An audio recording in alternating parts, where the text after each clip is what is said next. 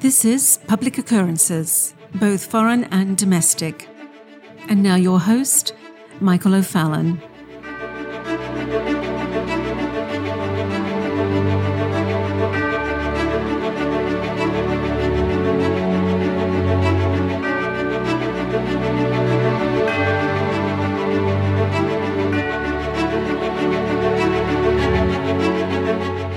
I was born into an ethnically mixed family in Miami, Florida, back in the tumultuous year of 1968. On my father's side of the family, my abuelo and abuelo had come into the United States from Cuba, with my father being born in Guantanamo. Spanish was my Cuban side's primary language, and depending on where we were that day in Miami, the Spanish language was the normative.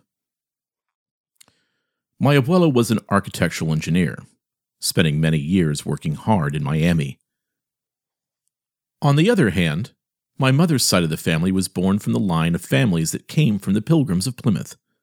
They were farmers and teachers with a high sense of priority on literature and history.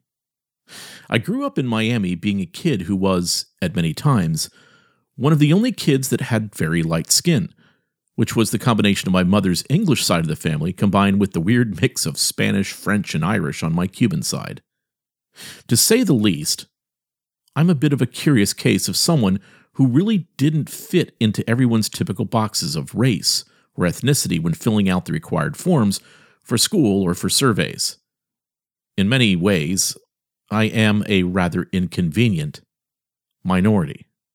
But not a minority, depending on what situations and crowds that I find myself in. Oddly enough, my wife's side of the family is completely 100% Chinese. But my wife, who was born in the new territory of China, is fully American. My wife loves the United States and its liberties more than anyone that I know. Anyone around my wife knows this. It also means that there are many times that I find myself as the only non Chinese person in rooms with hundreds of people. And I really don't care. And most of the time, I really wouldn't even think about it if it weren't for one of my Chinese cousins or nephews reminding me that I was the only Anglo looking person in the room. You see, because I really don't care. And yes, there have been times where I have had to prove myself over the past 30 years with my Chinese side of the family. You know, ethnically Chinese people have many stereotypes that they apply to people who are white or Hispanic. So it has been an opportunity to prove myself to challenge myself, and for me to show who I am. These have been opportunities to demonstrate what I am about, who I am, and how I can contribute to the family. Because we are family. Sometimes we are more family than my own biological family. And for the most part, those in my family on our Chinese side are amongst the most patriotic people you would ever meet on earth.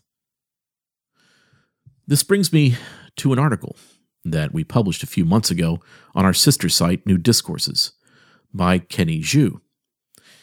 And in this article, Mr. Xu explains that my Chinese family, who are hardworking, industrious, studious, and success minded, they're looked at as white adjacent not because they are white or because of their skin tone, not because they have the same cultural background as many of those who are considered white, but because they strive to succeed in the system of our nation that is meritorious. Because, for the most part, they are very thankful for the opportunity to be in the United States. They understand that the nation that is the most responsible for Asian hate is China. Again, let me say that one more time. They understand that the nation that is the most responsible for Asian hate globally, and also within its own borders, is China. They understand this. And this is what Kenny Xu reveals in his fantastic article. So I'm going to read some of what Mr. Xu states and interact this morning with his article. Mr. Xu states this, and I quote Critical race theory often justifies Asian discrimination because Asian Americans are often on the wrong side of the groups who need to be helped debate. One of today's most vexing Supreme Court cases is Students for Fair Admissions versus Harvard, which has brought anti Asian discrimination to the forefront of the current cultural discourse. SFFA, which is Students for Fair Admissions, contends that Harvard's race conscious admissions process violates the Constitution by disadvantaging Asian American applicants based upon their race, while Harvard argues that campus diversity goals justify their race based process. Most of the reasoning behind Harvard's admission process comes from critical race theory, a theory of race which originated with Harvard University. Another hot topic recently, critical race theory, teaches that America is divided into privileged and oppressed groups based on race. Negative aspects of modern society follow from that dichotomy, and the only way to fix it is to revolutionize the way we think about race, culture, and society. Under the critical race framework, white supremacy covers a lot of different phenomena. Everything from blatant discrimination to the existence of English grammar to choosing not to riot are included under the term. And in the words of social justice activist and author Ibram X. Kendi, the only remedy to racist discrimination is anti racist discrimination. In other words, the only remedy to past discrimination is present discrimination. The only remedy to present discrimination is future discrimination. In order to combat white supremacy, however broadly defined, critical race theorists view anti racist discrimination as the only legitimate process. However, with the emergence of several racial groups that have come to be just as successful as whites, critical race theorists came up with the term white adjacency. Robin DiAngelo, author of the now infamous book White Fragility, defines it this way Quote, The closer you are to whiteness, the term often used is white adjacent, you're still going to experience racism, but there are going to be some benefits due to your perceived proximity to whiteness. The further away you are, the more intense the oppression's going to be. End quote. According to critical theorists, Asian Americans are the most white adjacent minority. They go so far as to say that Asians don't count as people of color, and even invented the term BIPOC, Black and Indigenous People of Color, specifically to exclude Asian and other white adjacent minorities. Well, what does that mean?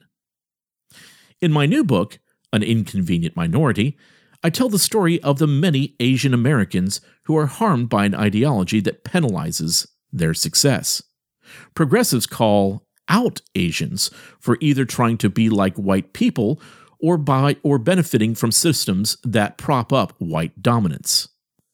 Under critical race theory, it also means that they are complicit in upholding white supremacy.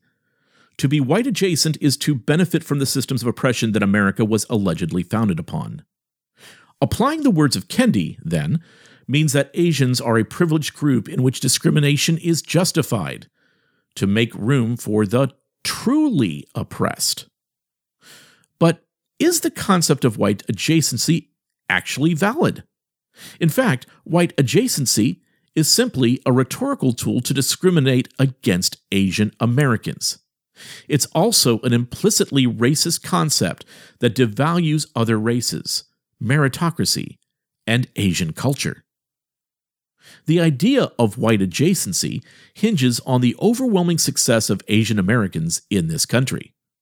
It emerges from the fact that Asian Americans have the highest per capita income, lowest per capita crime rates, and the highest rates of college education. In fact, Asian Americans score better on average than whites on all of these variables. The problem is that critical race theory implicitly defines every good societal outcome as white. Even if your family came from China or India, being educated and achieving a high degree of personal success is deemed white behavior. This is racist in multiple ways. Obviously, it puts Asian Americans into a white adjacent box that completely ignores their unique cultures and struggles. Furthermore, it implies by default that other races aren't successful, talented, or educated. And I'm going to end quote there for just a moment, because right here is where Mr. Xu really makes his point. We are allowing people to put us into categories according to our collective ethnicities, our collective cultures. And then they're trying to put stereotypes along with us in order to discriminate. And that doesn't matter if you're white, black, Asian, or Latino. Let me start again with Mr. Xu. Quote If being rich and successful are white characteristics, then doesn't the logic follow that being poor and lazy are black characteristics? Despite pretending to care about diversity and inclusion, critical race theory is actually racist in the way it implicitly categorizes groups of people. Asians are harmed from multiple directions by the white adjacent myth. Asian Americans have struggled in this country as well. Let us not forget the Chinese Exclusion Act or Japanese internment. Yet the concept is frequently used to silence Asian Americans when they attempt to explain their own struggles as a minority in America. It also gives universities such as Harvard the required justification to discriminate against Asian American applicants to their schools, who blow every other race out of the water academically. Asians are an inconvenient minority because their high performance is a threat to both prevailing woke narratives surrounding diversity and to be continued largely white ruling class hegemony in the Ivy League schools. As the coastal elite continue to double down on critical race theory, Asian Americans will continue to be the thorn in their side. Asian Americans are not deficient white people or white adjacent. They are unique individuals from distinct cultures, each with our own struggles and backgrounds. Their individual successes are theirs alone, and defining those successes as white is racist in myriads of ways. Asian Americans cannot simply be designated by critical race theory as a prop for white supremacy. We are the inconvenient minority. End quote. So, as Mr. Xu points out, when the woke diversity, equity, and inclusion specialists attach characteristics such as hard work, persistence, showing up on time, and being innovative as being attached to an ethnicity, because all of those good and worthy categories are being labeled as white, then we have a problem. Because these characteristics are valued in most Asian cultures, especially the Chinese.